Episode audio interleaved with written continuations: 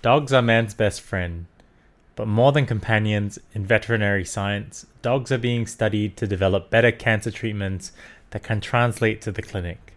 Today, we talk to Dr. Cheryl London from Tufts University. She's a veterinarian and a vet oncologist.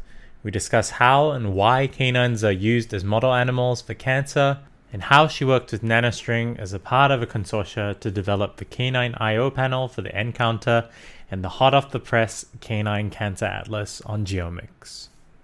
This is the Spatial Navigator podcast brought to you by NanoString. Here at NanoString, we believe that spatial genomics is at the forefront of discovery and translational biology research. We present the work that researchers are doing in the field and share our initiatives to engage and support them. Dr. London, it's so good to have you on the podcast. Thank you so much for joining us. Thank you for having me.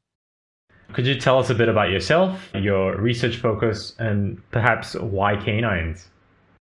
So I'm a veterinarian and I'm also a veterinary oncologist by training. And then following my oncology training in veterinary medicine, I completed a PhD in immunology. And so over the course of my career, I have worked in the context of translational oncology, leveraging spontaneous cancer in dogs as a model of human disease to help advance human therapeutics. Historically, most of my work was in the realm of small molecule inhibitors, but as the role of immuno-oncology, really stimulating the immune system to kill cancer cells, has grown. My focus has increasingly expanded to my old roots, which is immunology and immuno-oncology. Right now, most of my research focus, particularly in the clinical setting and translational setting, is in the realm of immuno-oncology. And can I understand like why the study of disease in canines is so important? Apart from, of course, them being great companions, but how does this differ from perhaps more common model animals that we see, like mice or zebrafish or rats? So, most of the experimental animal models of disease that we use are really phenomenal for working out disease biology, where you can isolate a pathway or a system of interest and dissect it apart. And so, that has been instrumental in discovery and identifying targets for therapeutic intervention. But where we've really fallen off is in the translation from experimental models into humans. And in the context of drug development, failure rates remain fairly high. If you're looking at that sort of valley of death from animal model to human, the translational efficiency is really low, with over 85% of drugs failing across all diseases. Um, and in cancer, it's estimated that about 15% of drugs that start from that successful animal model application actually make their way through successful human approval, which means that you still have this enormous failure rate in translation. And ultimately that comes down to the fact that even though these animal models are really good at at uh, for us to be able to dissect biology, they don't represent human disease in all of its complexities. And if you are asking and answering questions about clinical efficacy in an animal model system that doesn't truly recapitulate the human condition, then you will invariably fail during that translation. For example, in the setting of experimental animal models, when we study immuno-oncology therapeutics, most of those models are kept in specific pathogen free environments. They don't have a history of exposure to various viruses and bacteria that you or I would. Their immune system hasn't been remodeled over time. They also tend to be genetically identical to each other, and that is not the human case unless you're an identical twin. So, particularly in the realm of immuno-oncology where the immune system can be such a variable component when you're moving from the system where it's invariant where all of the immune systems across all of the mice that you're using in a specific experiment are identical you are going to fail. So hence our interest in dogs. Dogs are live with us.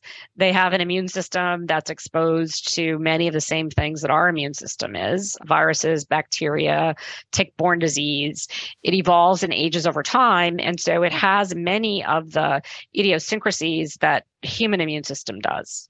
And so to that end, our hope is that by testing some of these novel immunotherapeutics in dogs, we can be more efficient in our ability to develop therapies that work in that variable landscape. So, two things stood out to me. When you said translational efficacy is efficiency is maybe like under 85 or 85% go to failure. And then you mentioned another statistic that 15% of drugs are successful. So is it 15%? Is it the inverse of the 85%, or is that a further reduction to 15%? No, it, it's the inverse of 85%. So ultimately, okay, yeah. about 15% of drugs make it through all the way to approval. Yeah. And so that's a really low efficiency. And if mm-hmm. you were a big business or a company and your efficiency was 15%, then you would be out of business.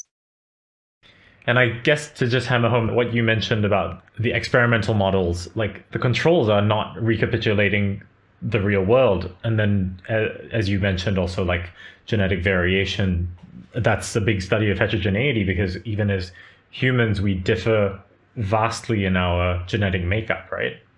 Right. So there are a number of variables that are not present in most of the mouse models that are used. So one is genetic variability. So that's clearly something that exists in humans. And it is interesting because we do see some genetic silos in dog populations that are breed related. But across the breeds, there's lots of genetic variability. Uh, another big sort of challenge is that in predicting safety signals, there's often a gap between rodent models and humans. For example, mice don't vomit. So that's a huge gap. It's very difficult to assess quality of life in a mouse model. And so drugs that really mice do seem to tolerate, particularly at short term, are very difficult sometimes for humans to tolerate long term. The other really big difference relates to the sort of disease arc. In humans, cancer is a disease that develops typically slowly over time and it is essentially remodeling its host as it develops. So it, it grows potentially slowly to begin with. It's remodeling the microenvironment. Uh, it may have some immune challenge to begin with that tries to eliminate it, and then it learns to subvert that immune challenge. And so it could be months to years that a tumor grows over time. And that longitudinal course is very difficult to mimic accurately in mice, where typically cancers are either induced or develop within weeks. And so that disease arc is much more rapid. It's also very difficult in mouse models to recreate that arc of okay we have cancer we treated it it's in remission now it's resistant and now we're treating it with something else and now it's in remission again and now it's resistant and then you're finally relapsing and you have terminal disease. Those sorts of cycles of relapse and remission are not things that are typically modeled at all in rodents. Doing this podcast is something that i've learned of like relapse is typically where you see big differences in patient outcomes because once it's all been remodeled, perhaps even by the same type of cancer, the base state of that tumor microenvironment goes out into so many different branches and thus it's very hard to predict. But then with a mouse model, you just don't have that timeline. It's very hard. You, the disease is accelerated for a variety of reasons. One, you mm-hmm. need to get your experiments done. It's also done in young animals. So typically, those mice are four to six weeks of age, which does not really mimic what in humans, where most cancer occurs in adults to older individuals. And then, I guess, as a comparison, how different are the immunological systems between humans and canines, perhaps to say a mouse? That's a good question. One of the things that we've not been able to do until recently has been fully characterize the canine immune system in a way that really has been done on the human and mouse side, and that to a large degree has been due to an absence of tools. One of the big game changers on the human side and mouse side has been the availability of a number of different antibodies that are antigen specific that allow you to characterize the immunophenotype of of animal immune systems. So particularly in mice and in humans, you can take a tumor out and you can identify various subpopulations of immune cells based on their cell surface phenotype. And we have a really limited repertoire of antibodies that are available for us to do that in dogs. So we've moved a little bit beyond that to look at transcriptional profiling of those immune cells. And we're getting a much better sense of what the similarities and differences are.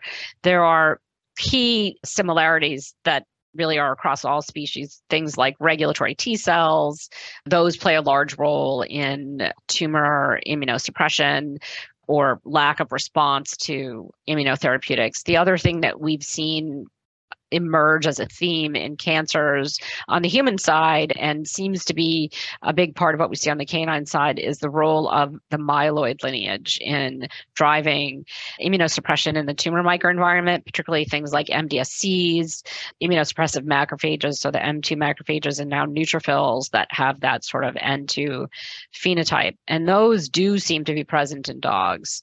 And that has been, at least in the work that we've been doing, focus of our immunotherapeutics really to retool that myeloid lineage to really hopefully take away some of that immunosuppression and give the T cells a little bit more room to move essentially. Could you discuss any ethical considerations related to the use of dogs for preclinical testing of therapeutic approaches for cancer treatment? Sure. So we treat our canine patients, which are pets, and so they're part of a family, much like you would a pediatric patient who cannot consent. So the owners are the ones who are their guardians and take care of them. And we have a process in place where we use informed consent, just like you would for a human trial that involved kids. And owners have information that they're given that they read through, the risks and benefits. They it's all voluntary. They can leave a study at any time. And we do spend a lot of time monitoring their quality of life to ensure that we are not impacting their quality of life during a study. So things that would be considered when we were in the middle of a clinical trial would be is the pet's quality of life being impacted in a negative way? Is the disease not responding? And should is there a reason to move the patient off the study because of toxicities or lack of response and engage in other therapies? With respect to ensuring that we have safety we often have a lot a body of preclinical data that has been undertaken for either in in mouse models and often in healthy research dogs before we get into client owned dogs. So typically we'll have some pharmacokinetic data, we'll have some baseline tolerability data with respect to any agent that we're using before we get into our client owned animals. And more and more we've been doing much like they do on the human side, where phase zero studies where we have healthy volunteer to do get a single dose of drugs. So we do phase zero studies for some of the new agents where we have volunteers with a healthy dog who will bring the dog in for a single dose so we can get pharmacokinetic data, that sort of thing. So we do try to get as much data as we can about the safety of an agent before it goes into clinical trial patient. And then we do safeguard their well-being through continuous monitoring and everything is done with informed consent. And I suppose an, another question that comes up in my mind is what is the ballpark efficacy with dogs to humans? Or do you have any success stories like that? I can only speak to my experience, which has been that there have been several instances where we have engaged in clinical trials of novel agents in dogs with cancer, and the data from those studies has supported eventual FDA approval of the drug candidate. So, examples include a drug called sunitinib, which is also known as Sutent, where we did the initial work in dogs with cancer with the sister drug, which was identical nearly identical to sunitinib called and it was called toceranib so the phase one and two studies that were done in dogs with cancer supported sunitinib's eventual fda approval for treating cancer in humans. Similar story with a drug called selinexor, which is approved for use in humans. We did work with a nearly identical drug called verdinexor in dogs first, and that supported the eventual human approval. We actually worked with a monoclonal antibody that's was humanized and did some work in dogs with cancer and that antibody has started to move through human clinical trials and actually looks really good and has now finished phase 2b studies. So that one will eventually be approved. There are a number of instances where the data we've generated has been included as a supplement to the ind packet for the novel agents and has helped build confidence on two levels. One, that the drug is going to be safe. Two, that it actually does have efficacy. And this has also helped those companies with respect to fundraising because it's so challenging to sometimes get the funds that you need to move forward into larger human clinical trials. And I think that's also talking about the point where perhaps the knowledge of targets for human and mouse have developed so much just because those were where the funding was going. But with all of this supporting the need and the effectiveness of of look, using canines as potential models to then get the funding that's required. Yeah, I think I think it's important to recognize that no one model is ever going to effectively recapitulate human disease. And sometimes humans don't even recapitulate their own disease because of their variability. I think you have to build levels of evidence regarding the effectiveness of an approach. And there, and, and it, it's an iterative process. And every approach that you use may require different model elements that range from in vitro to organ on a chip to a genetically engineered mouse model to potentially including dogs. There may be situations where there isn't an appropriate dog model. I think it's just important that it's to recognize that it's just a part of the whole translational enterprise. And we're hoping to add additional data into the system that enhances that translational success. So yeah, re- really just not leaving any avenues undiscovered and untested. Moving on, could I ask how you came to work with NanoString?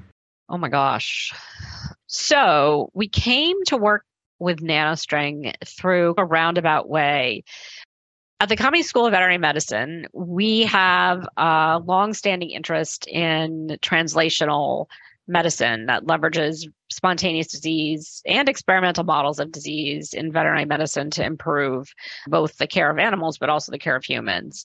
We have a growing uh, cohort of junior faculty who are engaged in this very uh, realm, which is comparative and translational research. And many of them do uh, basic research pathology that includes multi-parameter evaluation of histopathologic specimens as well as comparative genetics. In 2020, we put a grant into the Mass Life Science Foundation, which is a foundation in Massachusetts that is has a number of grant opportunities that are meant to stimulate the biomedical research enterprise in the state of Massachusetts. And one of those is a research infrastructure program.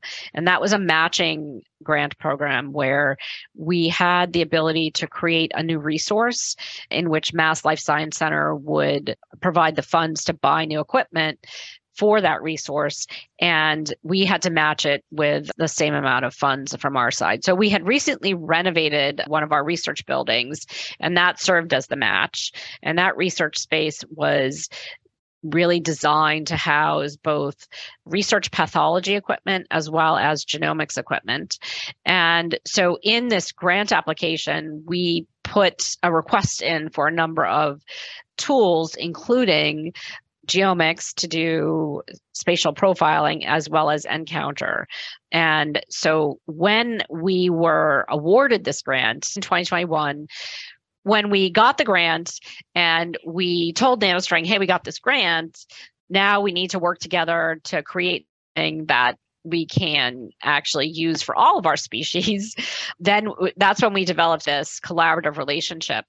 And our first thought was we really need to be able to leverage first the nCounter platform. Now, you can do that one of two ways. You can have custom design panels, which others have done, and use the nCounter platform for canine work using custom design panels. But we really wanted an immuno-oncology panel that would be readily available off the shelf for people around the country to begin to use in their immuno-oncology studies that involved and I'm sure you're aware that the cancer moonshot mechanism was responsible for jump-starting some of the immuno-oncology canine translational work. And that came with a set of five grants that were funded as part of the Cancer Moonshot to do translational immuno-oncology work in dogs. Those were funded in 2017 by the NCI. And there was also an organizing center, a U24, that was part of that five U01 translational grant mechanism. And there was an opportunity for an administrative supplement that came through a couple years ago and was essentially driven by the U24 organizing center. And in the context of that administrative supplement, we were able to garner funds to develop the canine IO panel. And so subsequently, it's been used quite a bit. We've used it in both of our ongoing U01 funded canine translational studies. So it part of it was initiated through this Mass Life Science Center grant that we were awarded, and part of it was initiated through the Cancer Moonshot effort. I had a fun question on whether you tried to use WTA on canine samples. So we did. Actually, it wasn't the WTA. I think it was the cancer CTA. Yeah, it was the CTA. I can't remember which one, and it didn't work. so we actually did. It was the CTA that didn't work, and we tried very hard to make that work and it didn't work. And it doesn't really surprise me. You can predict that these things are going to be homologous enough to work. But then in the end, when you've got low transcript numbers and you really need that specificity, it didn't work. But we were able to leverage the panels that we bought for other work that we're doing that involves human specimens. I think you alluded it to a little bit in terms of trying to curate uh, targets. What was the process like working with NanoString to develop the panels? So we actually had a consortium of people that came together from the the UK, I think there were stakeholders in other countries as well, and the US that all contributed. We started with the the targets that were most obvious because they were pulled from the existing panels that you guys have. So we curated those to include ones that others wanted. We tried to get as broad coverage as we could across both the tumor and the immune system in the IO panel with the with the goal of uh, having enough room to add a few custom spike ins for things of interest. So it was, was a collaborative process. Everybody weighed in. We ranked targets based on what we thought was important. And then there was a consensus building. So it took a while, but everybody was happy with the final product in the end. And could we talk about perhaps like the first experience working with the IO panel for nCounter? And I guess to tag on that question, like what utility have you found with the panel and what samples have you since gone on to investigate with those? So we actually have a paper that's been submitted where we this is part of one of those cancer moonshot funded grants where we had assessed the efficacy of a couple of different you know therapeutic combinations in the context of canine diffuse large B cell lymphoma with a goal of creating a regimen that was chemo light, so was less intense than the typical chemo regimen that's used in both dogs and people called CHOP.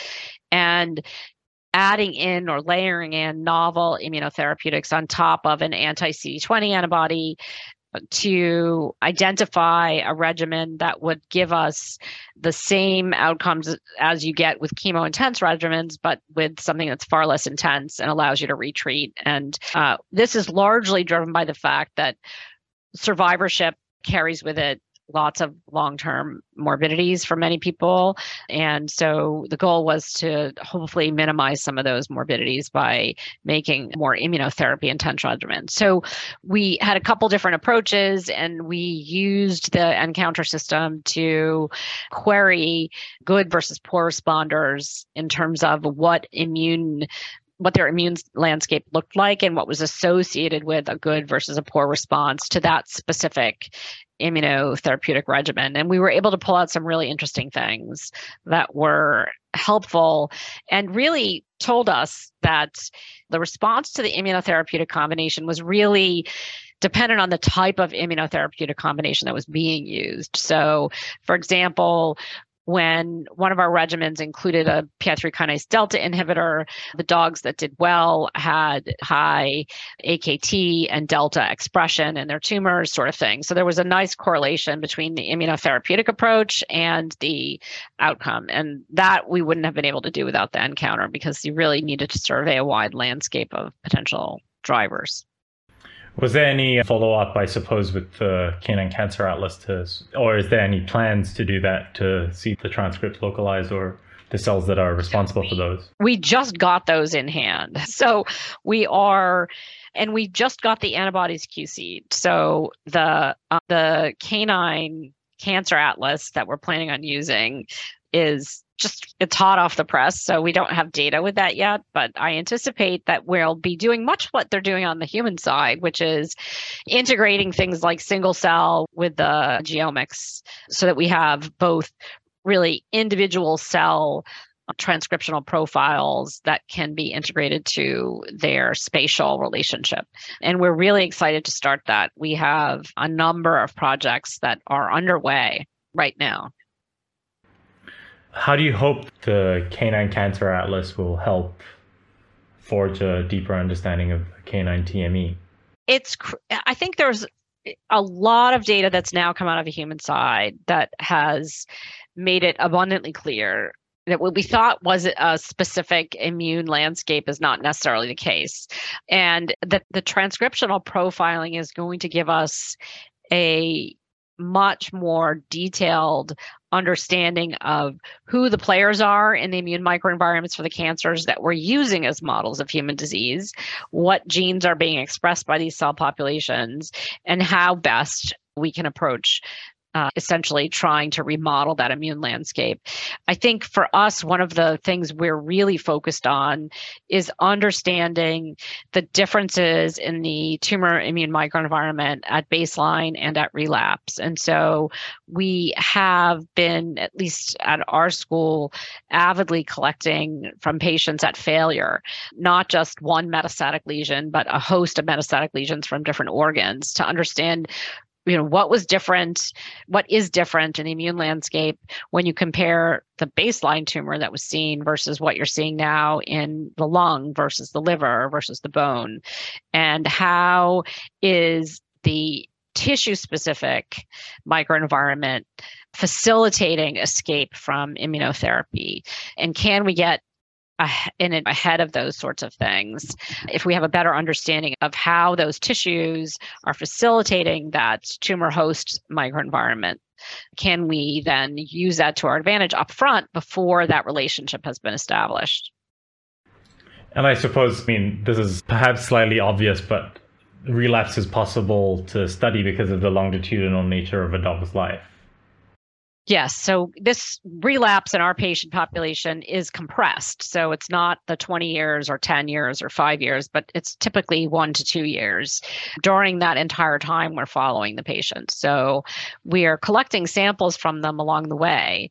And that is typically something that consists of peripheral blood mononuclear cells. We're collecting plasma for liquid biopsy work. That's another big thing that we've been focusing on is linking changes in the liquid biopsy to organ specific metastatic disease and changes in the immune landscape.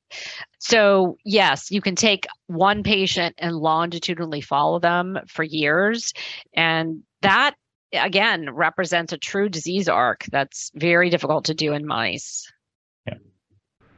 And could I get perhaps your first thoughts on spatial multiomics? I think you mentioned the first time that you came to know work with NanoString, but what about hearing that you had more targets than you knew what to do with?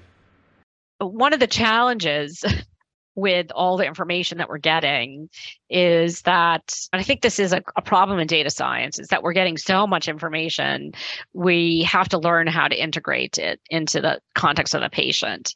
And that's not an easy task. There are you really need data scientists to do that and you need machine learning to do that and those algorithms are really important. So one of the coolest things that I saw recently was this program called Astropath, which uh, is I don't know if you've heard of it. It's a program that leverages the data science used to map the skies and the stars because there's so many of them.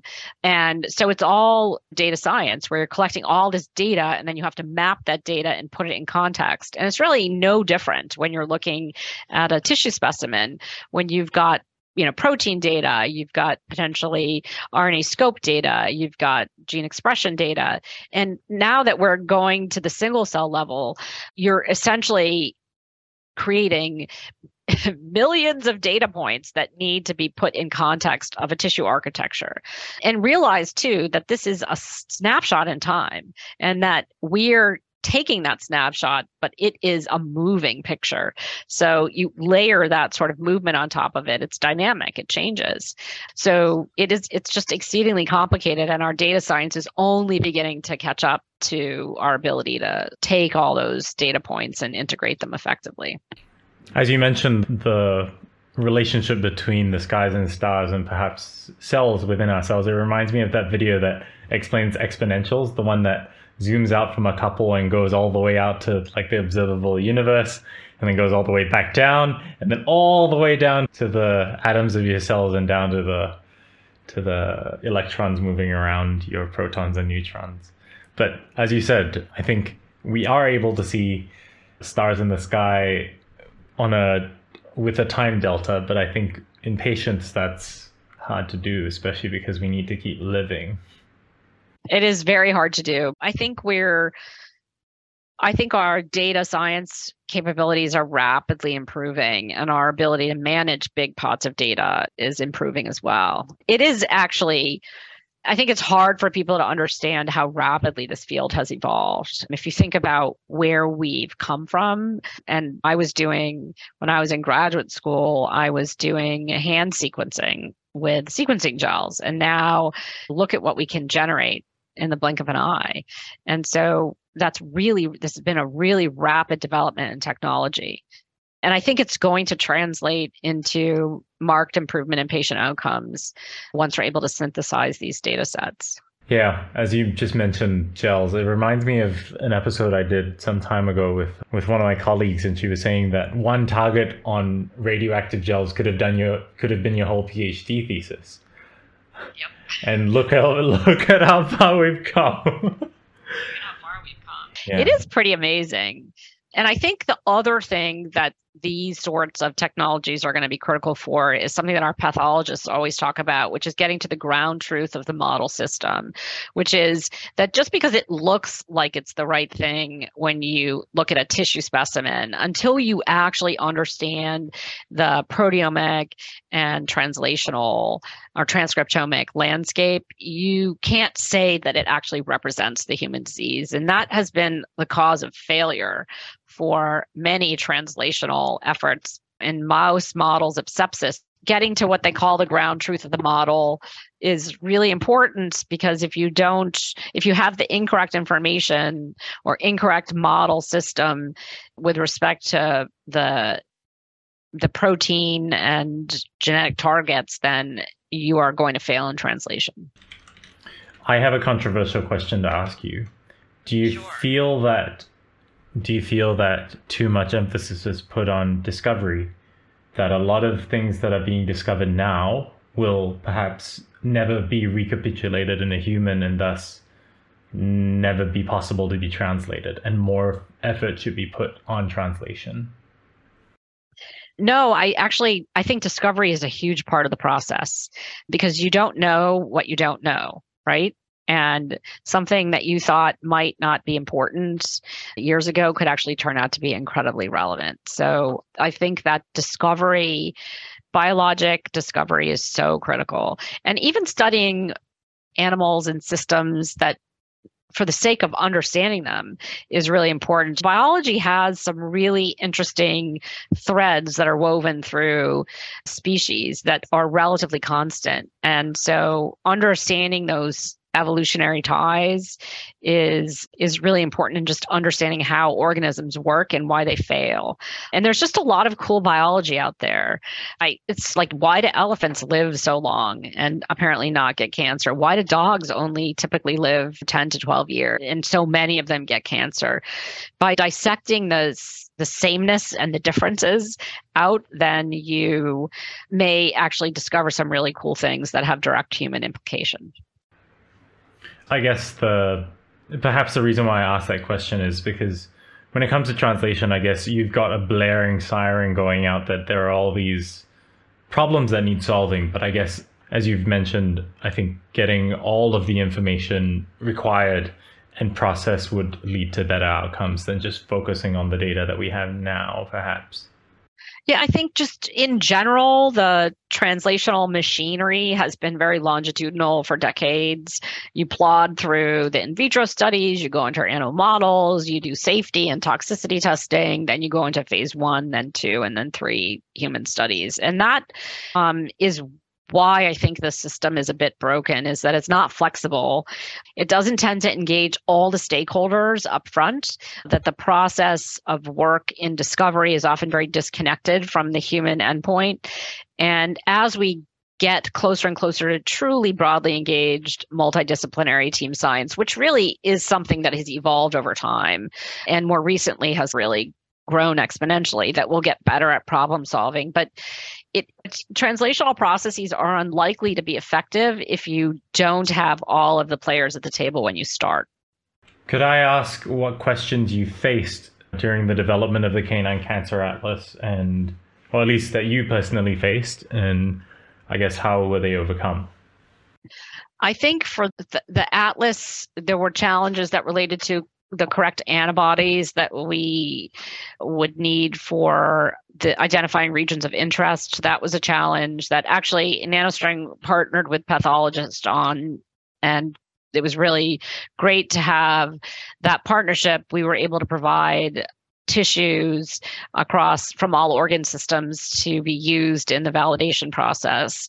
And uh, there's always a concern that you're not going to get all the targets you want on your panel. And did we miss some critical targets because it's not a whole transcriptome atlas. That's it's just a it's got 2000 is that enough? So i suspect at some point we will have expanded that that target list and we'll spike in some additional things of interest as we n- learn more so I don't actually think it was that challenging. The largest challenge again was the antibodies, just because that has been such a challenge for us just across the board over decades, having enough antibodies to do the cell identification that we need, both on flow cytometry, on tissue sections. And it's getting better. I think the technology to make antibodies is another thing that's been completely revolutionized. We will probably have more of those as we move forward. So I would say the process was actually fairly easy in large part because we had already had cooperative work before and we had the nCounter panel that we could use as the scaffold to build the cancer atlas. Could you discuss any future directions utilizing the panels? So we have a number of ongoing efforts right now that are using both GeoMx and nCounter Those include much of what I mentioned before, which is the paired baseline and relapse samples, understanding the differences in the immune landscape that are associated with organ specific metastatic disease, tying those to changes in circulating tumor DNA and RNA profiles. So, really, what I would say is that we're taking a true multi-omics, multi-platform approach, which is that we're gathering as much data as we can from each patient at each time point and integrating the data generated from the assays that we're running to better build an immune profile of those patients at baseline and as they progress to failure, either in the context of a treatment or the normal disease course. So, we're particularly interested in understanding how we can flag early failure of an immunotherapy in a liquid biopsy approach by identifying key parameters of failure in the GeoMx and nCounter data sets. So, what has changed? And can we then use that to identify the failure earlier on before it's erupted into something that's no longer treatable? For a veterinarian, how would you encourage them to look at research in this manner? So, what I would say is this is that you don't have to have a PhD in immunology to be engaged in immuno-oncology work. In fact, we routinely build multidisciplinary teams. And those teams often have individuals that have an immunology focus. And our more recent team that was funded by the NCI has two people who have a focus in immunology. One who's a clinician one who's not. People with a focus in comparative genomics et, et cetera. And so you only need to have a team that works well together that has the expertise and you yourself don't have to have it and so i would say that the most I guess the most fun I've had, and people think of research as hard and prone to failure, and yes, it is, but it's much more fun to problem solve in the context of a multidisciplinary co- collaborative team than to try to do it by yourself. And you often get really cool and interesting ideas by working in that setting. That's something that I've heard a lot lately. I think to quote one of my other researchers in Australia and friend, he says spatial takes a village, and I suppose research takes a village. And then having all these brilliant minds, not necessarily being very research focused, it could be veterinarians who get samples, but then speaking to one another and using each other's expertise to have like that collective knowledge to drive research forward is the way that you're pro- proposing is the fun and ideal way to do it. Yeah. Yes, it is it is fun. It's but I think it's also just much more productive. And I think at the end of the day, ensuring that you have the beneficiary of whatever it is you're working towards involved in the conversation, that stakeholder engagement at the outset is really important for ensuring that even if you, you know, there are plenty of successful medical and scientific discoveries that have had issues with translation due to public resistance.